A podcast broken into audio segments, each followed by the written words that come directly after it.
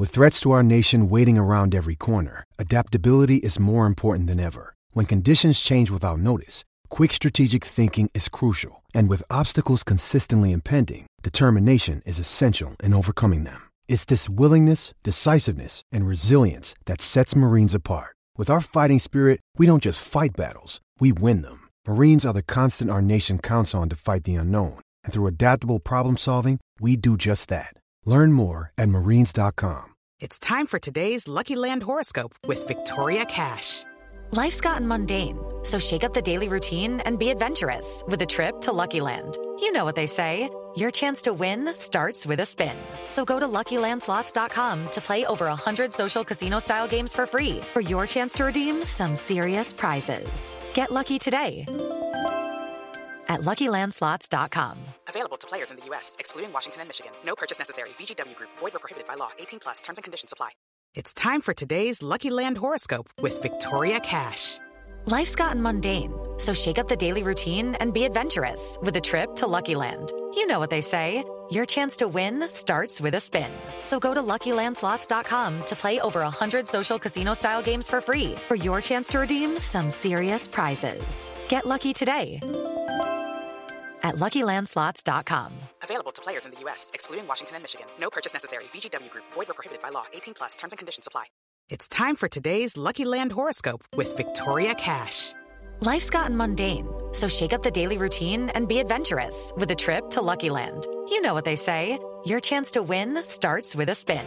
So go to LuckyLandSlots.com to play over 100 social casino-style games for free for your chance to redeem some serious prizes. Get lucky today at LuckyLandSlots.com. Available to players in the U.S., excluding Washington and Michigan. No purchase necessary. VGW Group. Void where prohibited by law. 18 plus. Terms and conditions apply.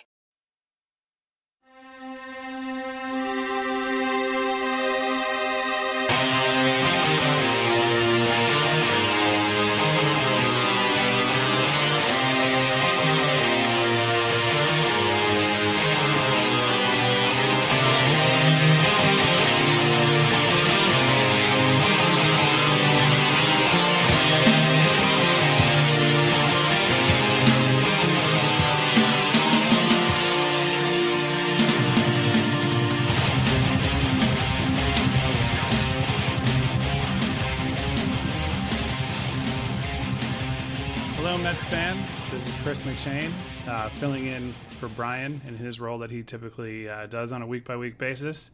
He's off this week. Uh, given the way things have gone, maybe he, you know, can continue to be off. Uh, and and joining me is Allison McCague. Um, she's been on the podcast once before, the edition that we recorded at the ARG uh, a few weeks back, a couple months back, really, at this point. So, Allison, ha- how's it going? Pretty good. How about you, Chris? How you been since the ARG? Uh, good. Cold. Um, I did go to spring training in the uh, the weekend after that. Oh yeah, yeah. So you did experience some warm weather. That's nice. yeah, three three days of sun and warmth and all the good things that, that come with that, and then back to reality. Um, Yeah. but yeah, things are good. Yeah, it's been a little while since I've been uh, on this half of the co-hosting duties. Uh, but Yeah. yeah, Brian Brian's uh, getting some warmth right now himself, and I'm not usually a superstitious guy, but it, we know if the Mets uh, take a turn for the worst record-wise starting on Monday, uh, we can blame him. Yeah, we know who to blame. We know who to point the finger at. But uh, but yeah, things have gone uh, exceedingly well. Um, Yeah. I'm not used to this feeling. I'm not used to this feeling at all. Yeah, no, it's. Uh, it, you, I'm, I'm trying to think in terms of April, good feelings. Last year certainly didn't have. it. By the, by the end of April, No. Oh no. We- Not good. yeah. But um, the what was it? The 11 game winning streak, Yeah. couple Yeah, yeah, yeah. or three years ago was in was in April. That was Um, in April. So that that was kind of like a, a rare um, high point that happens early in the season, and obviously that season went on to have higher points later in the year. But April a lot of times feels like kind of a slog, um, even Yeah. if the team ends up doing well. So to, to get off to a five and one start I'm in a very good place. I'm very proudly wearing a Mets uh, winter hat because of the temperature.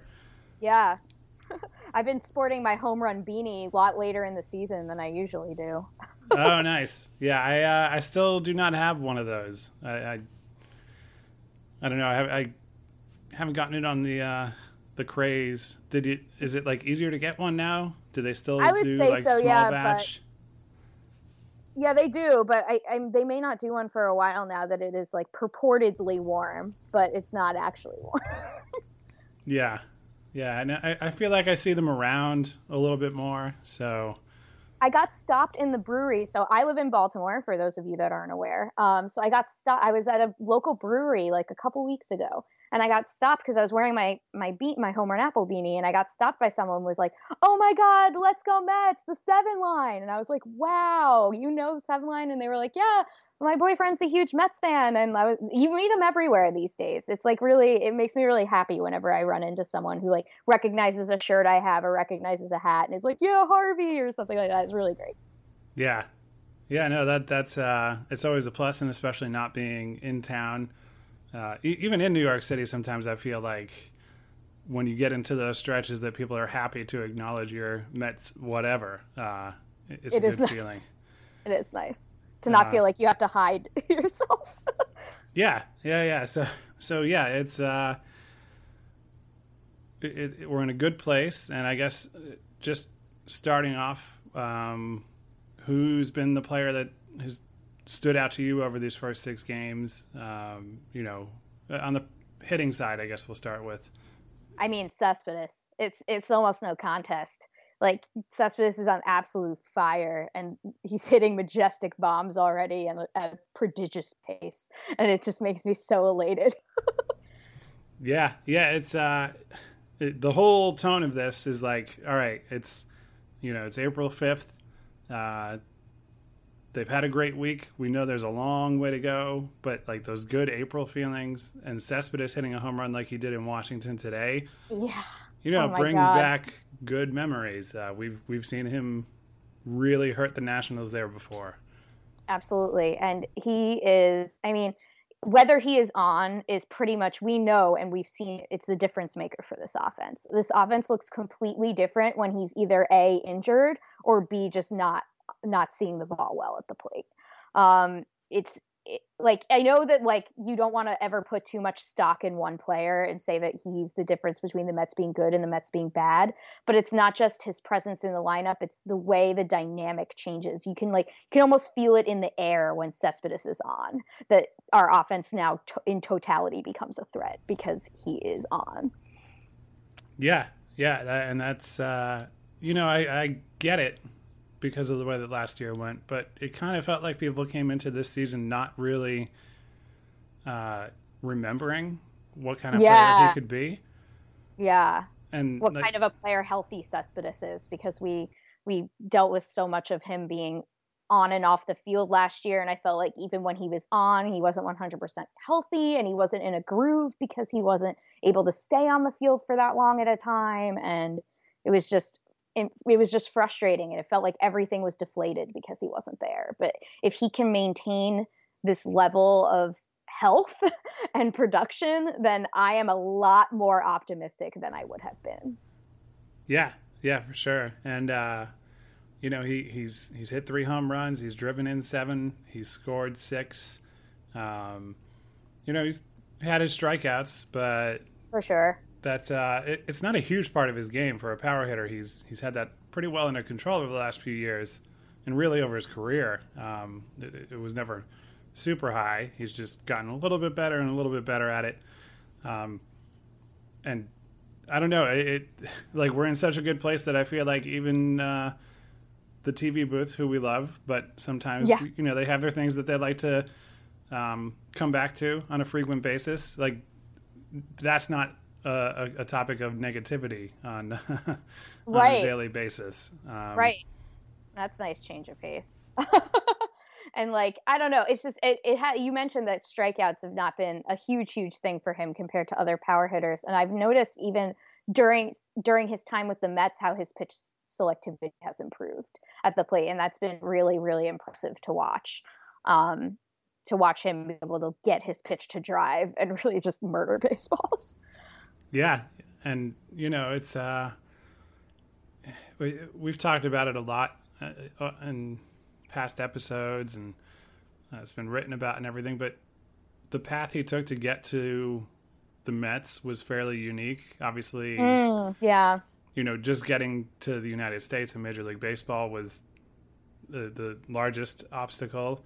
Um, you know, but it's strange for people to see guys who figure it out uh, in their 30s, and he's still relatively young. Um, yeah, yeah. But guys who you know figure it out in their 30s and still have the physical tools to go with what they've learned and adjusted to uh, in the highest level of baseball that there is uh, in the world. So it, you know, it's very and exciting. Takes, oh no, go ahead. I think it takes a special level of dedication too, and I think it speaks to you know I think it pushes back against that against that narrative that people that people try to draw about Cespedes. And the fact that he's lazy, a diva, not dedicated, like the the things that are written about him in the press and have been and the things that have followed him from other teams to New York. And it's just you know when you think about things like this that go on behind the scenes that fans don't even appreciate on the day to day, even when he's on and hitting well and things like that. It, like the fact that he's made these adjustments at the highest level, it shows that he's absolutely not that person that he's been made out to be, and that he's you know constantly working hard to be better. Yeah, and you know he goes out there when they have the press conference just before the season begins. Uh, speaks English at the press conference, takes questions yep. in English. Uh, all of that. And a player not choosing to do that is never something they should be criticized for. But, you know, it is worthy of praise when a guy gets up there and is willing to do that in a language that isn't his native language. Um, you know, and I think sure that that was a small thing, and I think it probably it, it's possible that it matters to some, you know, media members or fans, maybe a little more than it should. But little things like that, um, you know, he does that and he goes out and he destroys uh, everything at the plate for the first yeah. week of the season. Everybody That's remembers, awesome. like, oh yeah, we love this guy. Yeah, exactly. Like I love Cespedes. I have nothing bad to say about him. But I think that type of thing, you know, taking the press conference in English, that type of thing spreads to a clubhouse. And I mean, we saw Amed Rosario give interview during spring training in English too, and he was really praised by the booth for doing that. Not that like, you know, it like you said, it matters more to some media members or members of the booth or whomever than it does to others, but you know, they were really excited to talk to him in English and his English is a little further behind than Cespedes because he's not been speaking it for as long, but like it, you could tell he was really trying and you got to wonder if that is, you know, hashtag veteran presence a little bit. Yeah. uh, the, one of the favorite phrases in the comment section, I'd say, in the history of the site. Um, always a source. And a reminder that um, for those of you who, who frequent that area or fan posts or, or anything, we have to uh, come up with some Photoshop contests because those are really uh, they're fun. They're a big part of the. Oh my goodness! Yes. AAOP, but it you know it's not the only thing that goes into that. So um, you know, we don't have R.A. Dickey around anymore to, uh, you know, to be the basis of this sort of thing. But I don't know. We'll we'll try to come up with something. A, a presence Photoshop contest. That'd yes, be that'd be excellent.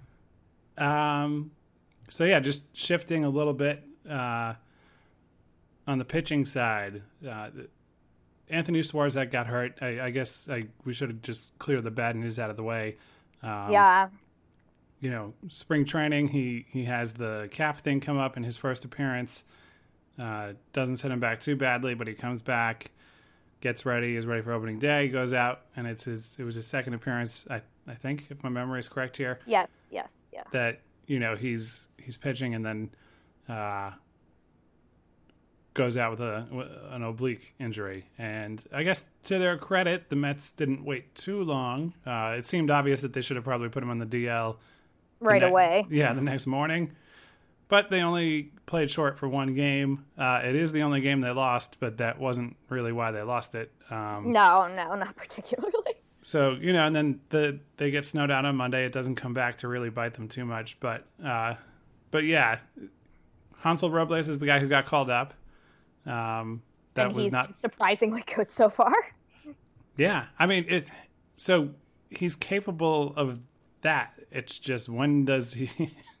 you know, exactly. if, if you could try to pinpoint the moment, uh, you know, to to go with the Simpsons here, uh, that his season is about to break in half.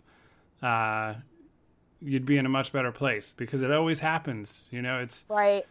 The guy can do a sub two ERA for two weeks, three weeks, sometimes a month, and then it's just like, okay, uh, here's a couple walks and a couple home runs, and then it stays that way for a while, and it is, you know, it's yeah. as streaky as a pitcher can get. Exactly, and I almost find like, and I'm admittedly one of the biggest Robles skeptics out there um, and I'm so pleased to be proven wrong so far.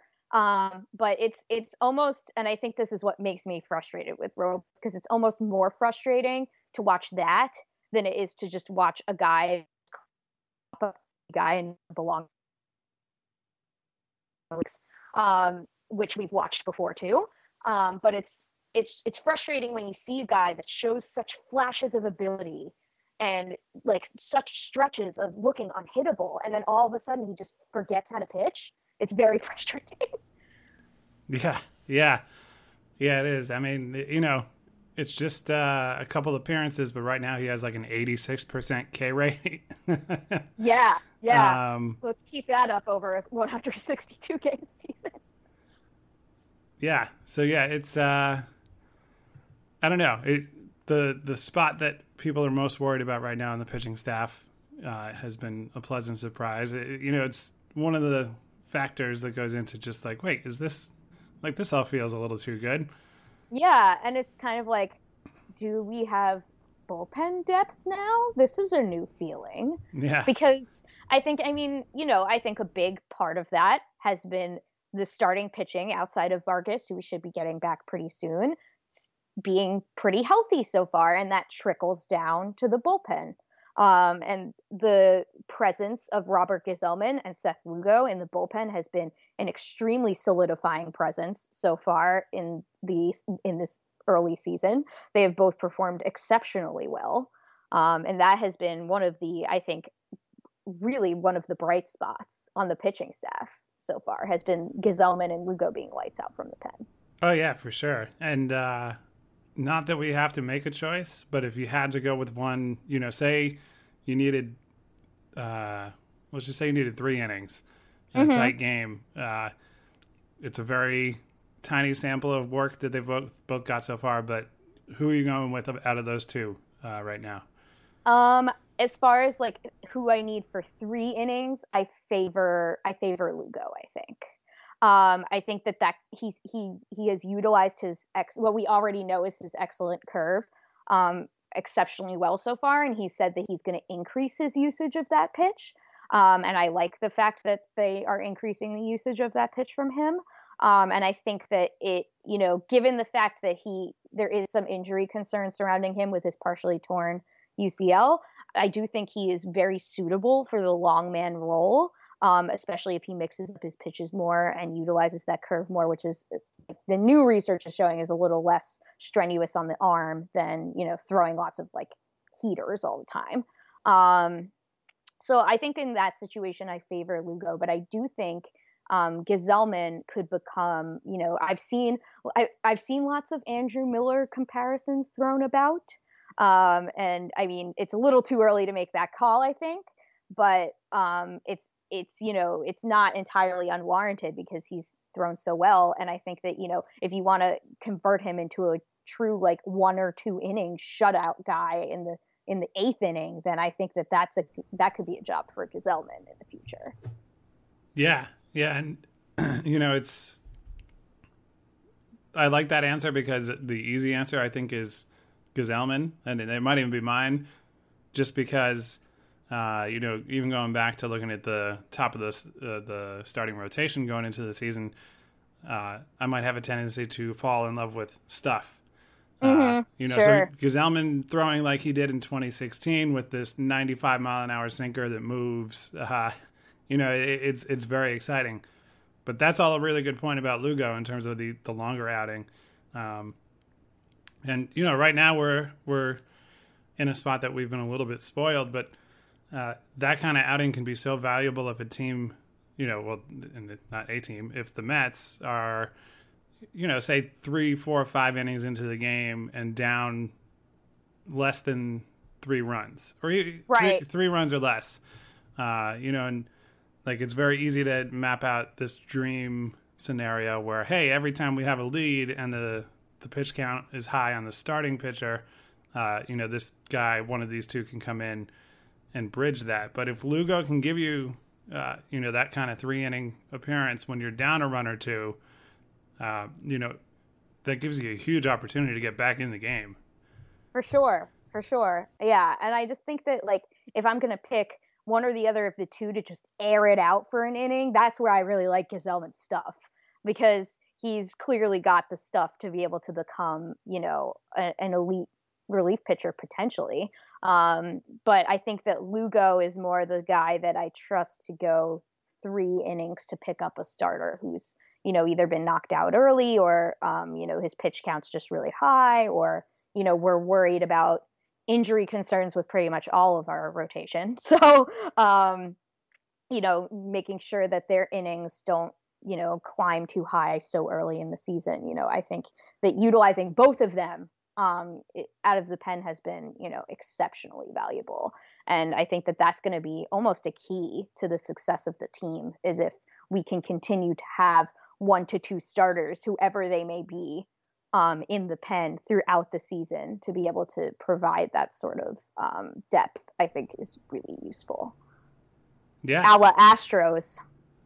Yeah, yeah, yeah. No, Brad Peacock uh, being one good example of a guy who was very valuable in both roles last year. And, mm-hmm. you know, I mean, it's still possible uh, that we could see Lugo start a game. Uh, one of the things, you know, you look at injuries that the Mets have had, and uh, it's very rare to be in a spot. And we'll, we'll touch a little more on uh, Conforto in a minute, but, you know, Conforto comes back really early. you know, Var- Montero had, or I don't even know if he had it yet, but Montero needs Tommy John surgery, right? So he did have it already, but I'm yeah, I don't remember either. Yeah, that it would make sense. Um, but you know that that was the major injury that happened. Swarzak has the oblique thing that is probably a month, um, you know, give or take. Uh, and then Jason Vargas had the freak injury w- with the line drive hitting his glove hand and it's just been a weird way that it's been framed that like oh yeah. no no he's he'll, he'll, be right back. He's coming back soon but he still can't catch a baseball that's thrown back to him by a catcher know, right? And he still has his stitches in. It's like well okay. Which is like it's fine. It's great that he can still go out and throw and you know he can work out. He can throw with his his pitching arm and do all that. So he's not going to be uh, you know needing a month of a rehab assignment and having to start right. from, from, scratch. So that's all good. So I get why they're not like, oh no, no, he's gone uh, for a long time. But you, you keep hearing like he's going to be back in the you know the next turn, and it just I'm like that doesn't sound realistic. Um, yeah, but I if mean, that we're lucky enough that if he doesn't, then we have a couple of options, which is really really nice. But you know, given the like, if we have to move Gsellman or Lugo to the rotation for a brief period, um, that does, you know, given the Swarzak injury, thin our pen depth a little bit. Um, but you know, very early on, at least, you know, that's the most of our problems. Right. Yeah. And I, uh, you know, I kind of wonder. Zack Wheeler sees all of this going on. And I don't think the fact that he's in Vegas is solely because he's not really into pitching out of the bullpen. Yeah. But there's got to be a part of him that's thinking, hey, that could be my path to be back on the major league team, uh, you know, the fastest way. And whether Vargas ends up being out for longer than we all expect uh, right now, or, you know, somebody else is out and Lugo stays in the rotation or, you know, everything stays as is, but somebody else tweaks something or whatever. Um, you know, I just wonder if Wheeler is thinking, huh, you know, I could maybe do that. The back to back day thing seems to be something that isn't really a problem. Uh, well, yeah, but Wheeler, I don't know. Wheeler seems more resistant to that stuff, and I yeah, just an outside yeah. observation. I don't know that you know from anything firsthand, but it just seems that way. So yeah, I'd I love mean, I'd love to see him try because I think it could be something that he could do well with. And again, it comes down to like he has the stuff to be a shutout relief pitcher if he, you know, if he can work on things in Vegas and he and if he approaches it with the right mentality of, you know, this may be my shot in the major leagues for the time being. Um, I think that he could be a shutout reliever given his ability. Um, and his propensity to throw too many pitches might, you know, make him better suited to throw fewer innings at a time. Yeah, yeah, it's uh, I don't know. I hope we get to see it because I don't think he's a completely lost cause as a major oh, league pitcher. No. Yeah, I don't um, think so either. But yeah, uh, I guess. Well, I guess we can just talk about Conforto at this point. it's kind of been like, yeah, you know, uh, uh, putting it off. But um, I can't remember the last time a, a player came back not only early, but significantly earlier than the Mets injury uh, timetable. A month early. And it's like, and it's one of those things where it's like, you know, on one hand, you want to be happy, like I am elated, obviously, but then on the other hand, it's like you just, as a Mets fan, you're you're conditioned to wait for the other shoe to drop because it's like, did they really rush him? Even though all evidence seems to say that they didn't. Um, I, I don't see any compelling evidence to believe that the Mets have rushed him back too soon or that he's putting himself at risk by going out there at this point. But it's still, you know, as a Mets fan, it's always in the back of your mind wait for the other shoe to drop, wait for the other shoe to drop. Yeah. Yeah. And, you know, it, first two at bats today, uh, you know, he strikes out on three pitches, um, grounds into a double play the next time up. And for anybody who was looking to jump to conclusions, that might have been like, oh, see, he, he should have gone on a rehab assignment or whatever. And he's not ready. Yeah, and I've I've really tried um, to stay not hundred percent off, but not look at Twitter so much during a game because it can just be very. It can be a lot of things, but it can be very distracting and uh, sort of a black hole of baseball negativity when the, the in the moment takes are you know never and i'm i'm guilty of it everyone is i mean i don't i don't i don't tend to watch baseball and tweet but like i i'm not going to pretend i'm not guilty of some of those tweets in my brain while the game is happening you know it's really really easy in the emotion of a game to get too caught up in one you know, one instance in one game of a 162 game season, um, as evidenced by the fact that Yankees fans booed Giancarlo Stanton the other day. Yeah. Oh, yeah. That is that. Uh, such a great moment. That's the epitome of the one game hot take. Yeah. Oh, yeah, for sure. Um, but yeah, Conforto goes, you know, he has those two at bats, and you're like, ah, all right, maybe you have a little doubt in your mind and then he gets into a one-two count and hits an opposite fields home run against Strasburg. Oh my god, it's so good! It's so good. I was so happy when I saw. It. I didn't. I didn't actually see it because unfortunately, day games during the week present a problem for a lot of us folks. But I saw it pop up on my phone and I got so excited. And uh, the best part um, I think about it was the the press conference after the game when Cespedes said that he predicted that Conforto was going to hit a home run. Yes. Yeah, I love it. and and took credit. Said like, oh no, that, that's yeah. my home run. I called it. yeah, exactly. And it's just like I don't know. It goes back to like how much I love Cespedes too, and how much I don't know. I just think like there's there's this is gonna sound corny, but like there's something new. There's a new feeling, and it's like a feeling of some like a like a team chemistry feeling. I think that maybe wasn't necessarily there before.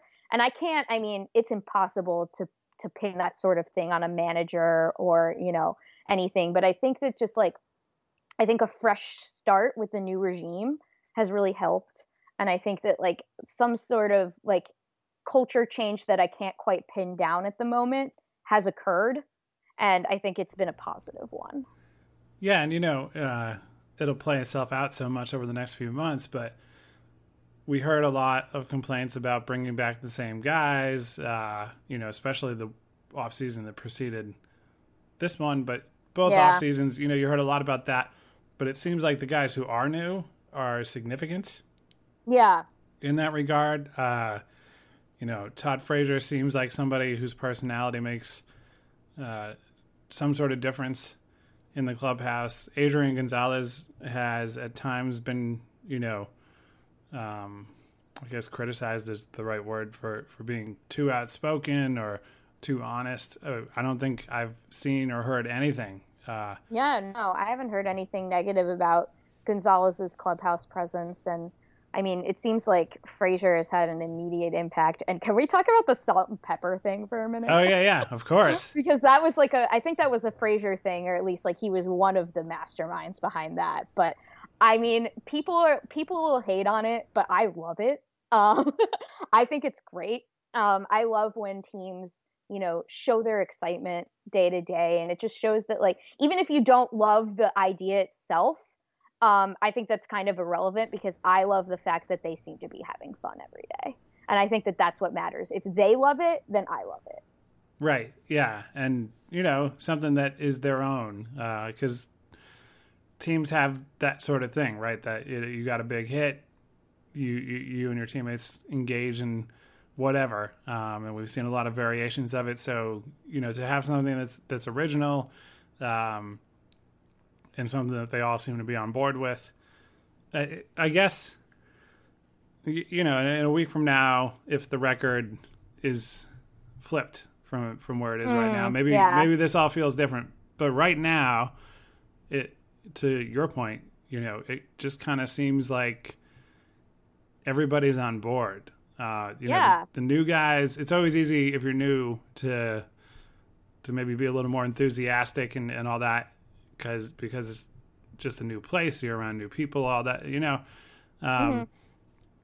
But I think a lot of the guys who were here last year were like, "Oh, that that wasn't fun," you know. Yeah. Right. So, uh, not that just as an example, not that Travis d'Arnaud or Kevin Plawecki have ever been guys to be like, oh no, I need to start, you know, like right. I'm not, I'm not a backup, and neither one of them has ever come off like that. But to have two of them just be totally on board with, hey, you know, Mickey Callaway is going to decide to either play me or play him, uh, based on logical information and I'm on board with that, and he is too, and and, that works. You know that that small example of it, I think, is uh, I don't know, it's a positive indicator. I'd love to see Jay Bruce have that attitude about like taking some practice at first base.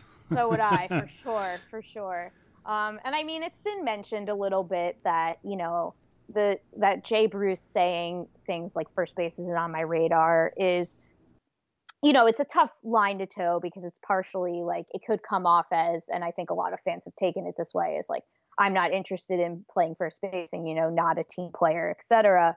But part of it could also be, you know, you don't want you don't want to send that message to the guy that's playing first base right now that you know I'm going to take your place and I'm okay with that. Um, so it's it's kind of a tough line to toe between like you know, whatever Mickey Callaway decides to do, I'm on board. And, you know, kind of the idea of sharing playing time and a meritocracy and all of that, but also not trying to show up guys or, you know, step on toes and things like that. It's a clubhouse environments are complicated. Yeah. Yeah. And those, you know, those guys, uh, they've both been around for a while. I, I come back to this all the time. Jay Bruce, I think of him as being older than me, even though he isn't. oh my goodness. I, I, I always say that Jay Bruce is going to look 32 his entire life. Like he looked 32 when he was 16, and he's going to look 32 when he's like 50. that that could very well be the case, but uh, but the yeah, perpetual he's perpetual dad. Yeah, yeah, yeah. Sort of. Um, oh God, what was the relief pitcher? Uh, Scott Atchison. Scott Atchison. Yeah, my my my parents and I called him Grandpappy Ash. Yeah, yeah, and he, you know, it, it fit. Uh, so maybe that is in his future at some point, but yeah, but yeah. Um, what was I going to say with Bruce? Oh, right. So he just he's been in the major leagues for a long time. Adrian Gonzalez has been for a very long time.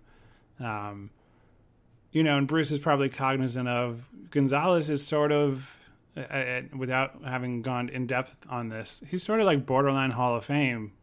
Yeah. Player. You yeah. know, I mean, he's obviously not at that stage of his career now, but he was a really great hitter for a really long time. For um, sure you know, and obviously Albert Pujols will be a first ballot Hall of Famer. Um, Absolutely.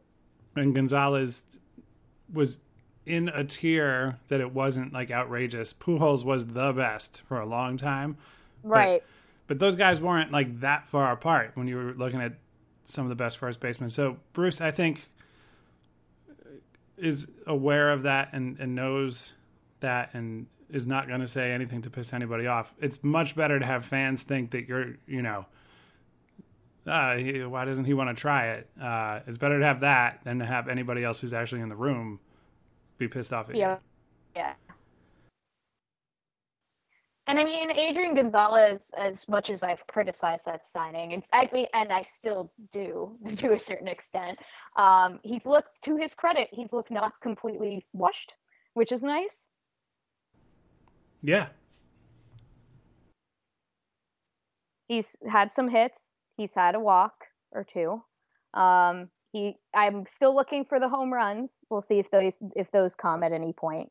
Um, but you know, um, it's still it like it's it hasn't been great, but it's been better than I thought. I guess is the is the best I can say about that. Right. Yeah. No. I mean, the average and the on base percentage through uh, you know right now it's 21 plate appearances, but they're both good. You know, he's hitting 294, gotten on base at a 429 clip. That's great. It. There just hasn't been any power there.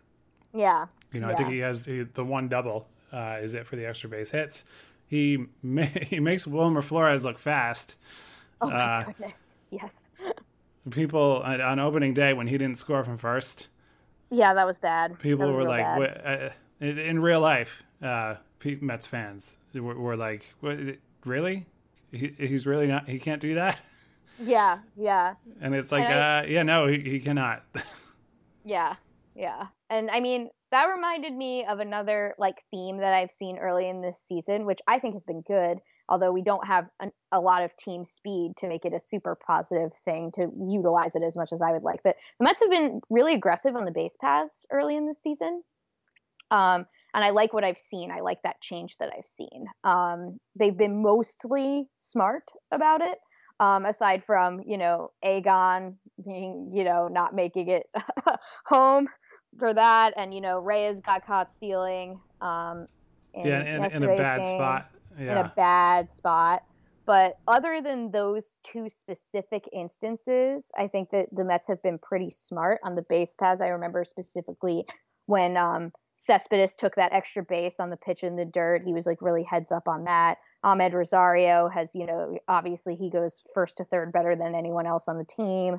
Um, it's been a nice, it's been a nice change of pace. You know, not to make a pun about that, but it's been a nice change of pace to see, you know, the Mets being aggressive on the base paths and being, for the most part, intelligent on the base paths. Which, while we don't have a lot of team speed, um, raw team speed outside of basically Rosario, um, and and Reyes a little bit.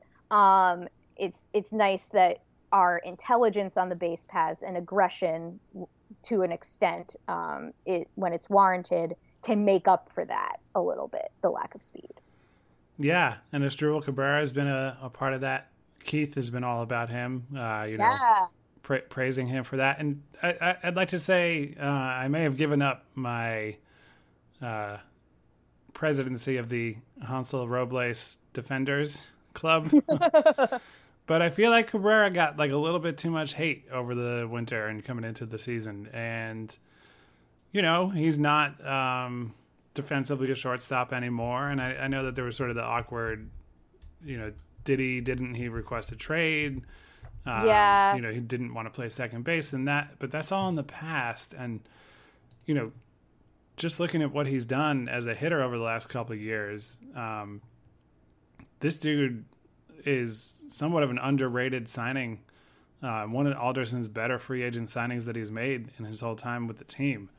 Uh, you know, this is a guy who, uh, you know, he's not going to lead the team in anything, maybe, but he's been um, like well above league average hitter uh, with very, very similar lines the last two years. Um, and, you know, he's gotten off to a good start as a hitter. And, and as Keith has been pointing out, uh, you know, very smart on the bases.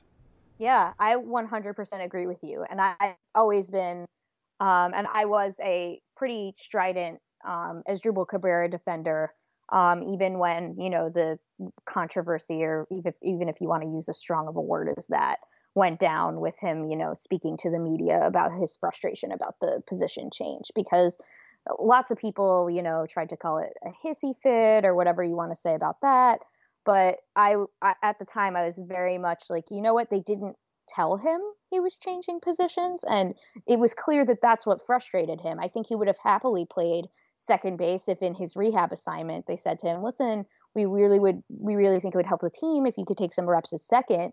Um, i think he would have happily done so. And even after you know the one incident he never spoke another word about it again. He even apologized. He went out. He played a good second base at the end of 2017 and he's continued to do so and he hasn't really missed a beat coming into 2018 and i, I agree i think he's a, an extremely underrated player on the mets. Um, i think that you know giving him regular rest with the presence of flores on the team um, who can play the right side of the infield defensively much better than the left side of the infield i think that you know giving cab some regular rest given concerns about his knees and such like that could really help him be a really good productive player in his presumably his final year with the Mets. Yeah, and you never know, uh, you know, way that things play out. If he maybe ends up sticking around a little bit longer, but even if this is it, if it's a three-year run and he just kind of does what he did the last two years, um, I, you, you, can't complain about it. You know. no, I certainly would not. It's a good all. guy to have around. Um, so I guess that makes for a decent segue into uh, we didn't get any emails, but a few people were kind enough to give us some questions on Twitter today when we asked. Cool. And two of them were about another infielder who has gotten a couple of starts. Um, he, he, he's he's been around for a while. Uh, Mm. Jose Reyes. so, Yeah. Uh, I guess we'll start. Kurt uh, tweeted any concern that management has in place a playing time mandate for Reyes. Um, you know, I've seen people speculate that. Uh, not just Kurt with the question, but people speculating that maybe the Mets made some sort of promise to him over the winter that, hey, you know, we'd love to have you back. Uh, you know, we're not going to pay you all that much money by Major League Baseball player standards, um, but we're going to get you in there and make sure that you play. Do you think that's something that they actually agreed to with him? I have a strong belief that yes. um, and I think that it's and it's not just based on you know wild speculation out of nowhere. It's based on the fact that the Mets have a history of doing this, um, and the Mets have a history of you know deferring to veteran players, and a lot of that was a criticism of Terry Collins. And to be sure, that is a warranted criticism of Terry Collins. But the the fact is is that even though there's been a um, managerial change, which I think the majority of Mets fans approve of um, the front office has not changed and the you know the culture of that has not changed. Um, and i think that you know mickey callaway will bring a lot of positive change um, but there's only you know so much he can do. And to a certain extent his hands have to be tied at some point. Um, and i think that you know these handshake under the table handshake agreements with veteran players i think that that's a thing that you know hasn't gone away. Um, i think we we saw it with adrian gonzalez. Um, a signing I criticized despite his good start, and I'm obviously thoroughly pleased with his good start. But um, I think that you know they didn't have to give him a major league deal, and they did, and they made him the everyday first baseman. I mean, part of their hand was forced by Dominic Smith not be, being injured to start the year, but you know I think it was pretty clear that they, you know, that they got him to come here because he was going to play. And I think that the same is true of Reyes as well, that they promised him some starts a couple times a week. But what mostly frustrates me about it is that it's not so much that Reyes is playing, although I disagree that he's playing in the first place. It's that they're sitting Rosario for him, which drives me nuts because I think that you need to put Rosario out there nearly every day if you want to see what you've got in him. You can't shield him from pitchers like Strasburg if you want him to be your everyday shortstop for many years to come. Yeah, and that I, I completely agree. I want Rosario out there every day. Uh, I would have preferred that he was out there today, even with with Strasburg pitching.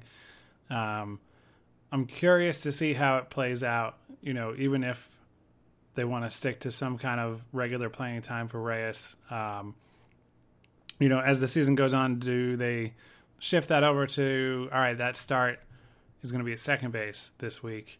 Um, you know, based on who the opposing pitchers are, or based on when Cabrera needs rest, as as you mentioned a couple minutes ago. Uh, and you know, do they work Rosario in where they're saying early in the season, uh, you know, we we want to make him, or we want to make sure he gets rest, uh, and that seems to be something they want to do for everybody.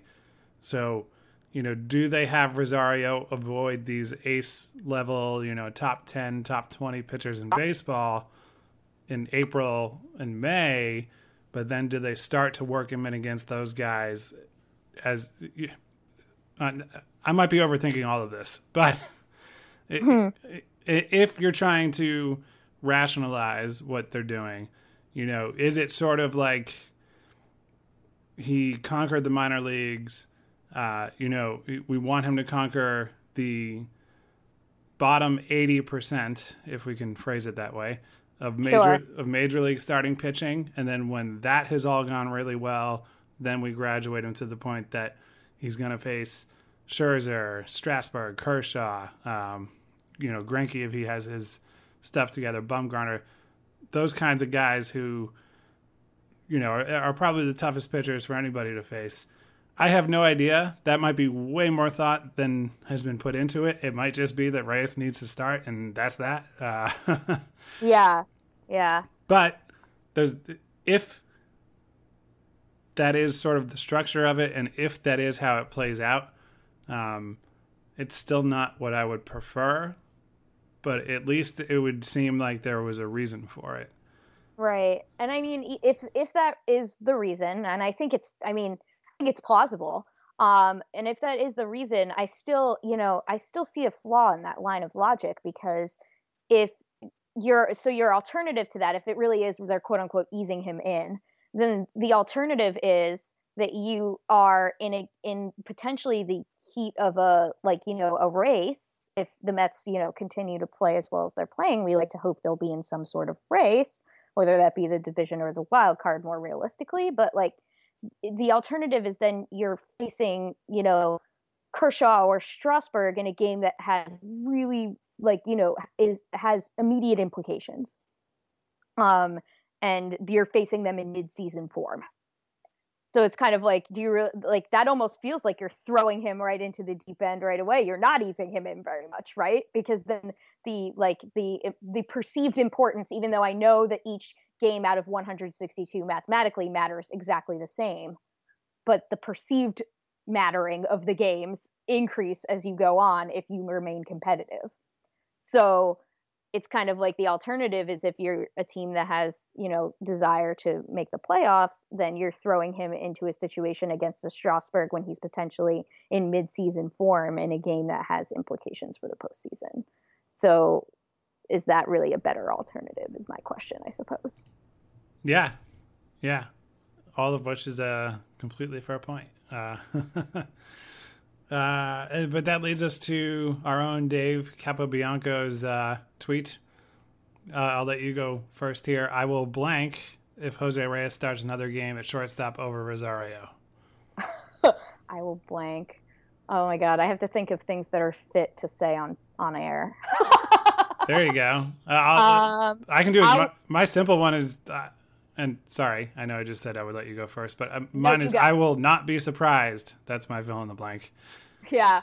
Um, my fill in the blank is that I'll I'll make a, a virus guy pseudonym on Twitter. Nice. I think it. I think it was I'll Jeff. Go full virus guy. I'll go full virus guy. On yeah. Twitter.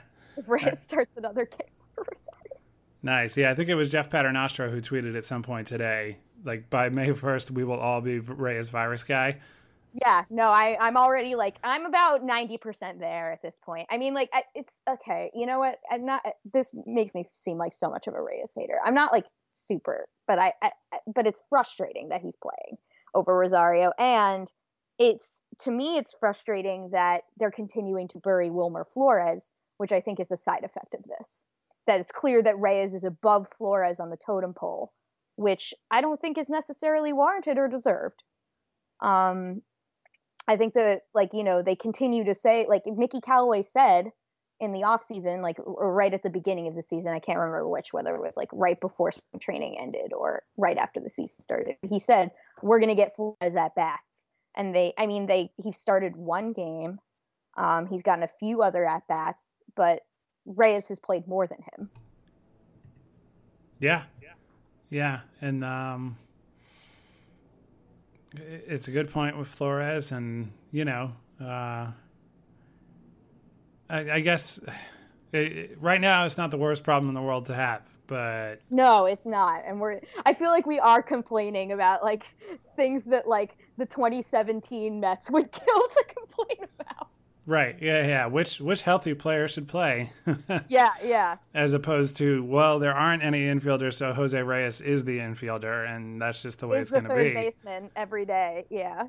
Yeah. I mean, between uh, and I love him, but between David Wright, uh, Flores breaks his nose on a on a ball he fouls off his own face. Um, you know, Cabrera. Cabrera was relatively healthy. That that was a uh, never mind mistake on that one. Who else? I feel like there were other infielders that were hurt. Oh, um, T.J. Rivera had to get Tommy John surgery, yes, and he's still yep. hurt now. Yeah, and he's the one that would be here. Like I think you know he's he would have been here instead of Phillip Evans. I bet he's the one that would have been here. Um, and if and you have to wonder. I mean, maybe this is too too much of a stretch, but to me, you have to wonder if the Mets sign Jose Reyes if T.J. Rivera is healthy. I don't know. I think it's an open question. Yeah. Yeah. Uh, so with that, I guess uh, we, we get to our last question for this Mhm. week um, from um, th- there's a Twitter username, so I'm just gonna go Zad. Zad, what's up, Zad? Yeah, Zad. Why not? Uh, so after the first six games, do your projections and expectations for this Mets club change? Hmm. That's a good question. Um, I think I don't think they change so much as I feel that my irrational opening day optimism is vindicated. There you go. Like- like you feel you always feel like really irrationally optimistic on opening day no matter like how good or bad your team is you, you're like oh we're going to the world series because anything is possible and Right. i always like even though like as a mets fan like i'm i try to i try so hard the rational part of my brain tries so hard to temper expectations every year because i know that i'm always going to get disappointed. Um but you know this year i couldn't hold it back and i was like we're pretty good. Um and i think that i'm trying to remember like w- like what i thought during spring training as far as like the number of wins. I think that i like was thinking somewhere in the mid 80s and i don't think that has changed Uh, but what i but i what has changed is that i expected at the beginning of the season on opening day to say mid 80s and then immediately tank that projection down to like 75 on like day 3 but that has not occurred so if you want to call that a change then we'll call it a change Yeah, no, and it, you know this goes back. Um, this is something that maybe will have a little more meaning if they have a great month of April. Uh, but it goes back to you know the top of the episode talking about that winning streak from uh, the April 2015. Um, yeah you know the the most encouraging thing is that those wins are in the bank. So even if you thought 85 wins was maybe like uh, the median point of, of where they would end up, right? Uh, yeah. They've got 5.9% of those wins already, and we're, you know, Yeah, we're going into go. the, the, the second week um, of the season since the season started on Thursday. Uh, you know, that's not nothing. And, and Yeah. so much of it, you know, they can go, they could win five, ten more games in a row and have everybody extremely excited. They could lose five games in a row uh, and, and then be in a spot where everybody's saying, see, I told you they're just a 500 team or, you know, whatever. But you can't take the wins away. And I think that Sure. that is the biggest thing. So, you know, I, I'm with you on opening day. If you can't have that feeling on opening day, I I just honestly don't know why you watch. Um, Yeah. I think it's like that. If I ever don't feel that feeling on opening day, I kind of feel like that I know I need to take a break or something because that that unbridled optimism and childlike excitement about the season is the best part about baseball. Yeah, and you know, you have uh, if you had a, the, something like what the Marlins had done or what the Rays had done, Yeah, you, rough. You gotta you gotta pass. You Yeah. you, you should expect the worst. You shouldn't be excited. Uh, you know, that's fine. But if your team is even maybe potentially in the mix, at least for one day, buy in and just be like, all right, I'm going to cheer for everybody. Uh, everything is awesome. And then I can come back to reality in two days if I want to, you know? Yeah, we're first place team for a day, you know, and it's and actually we're first place team right now. Heck yeah. Yeah. Um, but it's like I don't know. I I like I said, I try to fight this every year. I try to temper my expectations because especially after especially in the aftermath of last season and how hard that was. That was just that was just a train wreck. And like for me, like, you know, for Mets fans who came off of, you know, pretty high expectations going into the season because I mean I know that 2016 didn't end how we all hoped, but you know it, we still went out on a note that made you think this team would be competitive for at least another year or two. Um, and so you know like ha- and having that come crashing down so so quickly, it it makes it hard to like build yourself back up again. But you as a baseball fan, you can't help it. It's it's built into your DNA. It's it's just the way it is unbridled optimism on opening day always Yeah. So, all right. Well, uh, you know, we're we're getting to do this on a particularly high note, uh, and that's fun. Yeah. And only one loss in six games right, and we have the, a a rare Friday off day, which uh, you know is a unique time. Uh, the goal is always to have the podcast up late in the week. Um, schedules and lives dictate all sorts of things, but for those of you listening, uh, it, a Friday off day is not fun, but it kind of works out nicely for us that this podcast Yeah. should be timely. Nothing should happen between now and the next game. if Uh, something happens it's probably not a good thing. Right. Yeah. Yeah. Yeah. No so uh yeah it works out well. Um but yeah we'll be back next week. Uh you can find allison on twitter at petite phd uh you can find me chris mcshane at chris mcshane on twitter. Uh brian has the week off again but i still recommend you go find him on twitter if you haven't done so already at brian needs a nap uh and uh, yeah, we'll be back next week. Let's go Mets. let's And, go uh, mets and yeah, thank you guys for listening. And hopefully, the entire season is this much fun to talk about. yeah that'd be great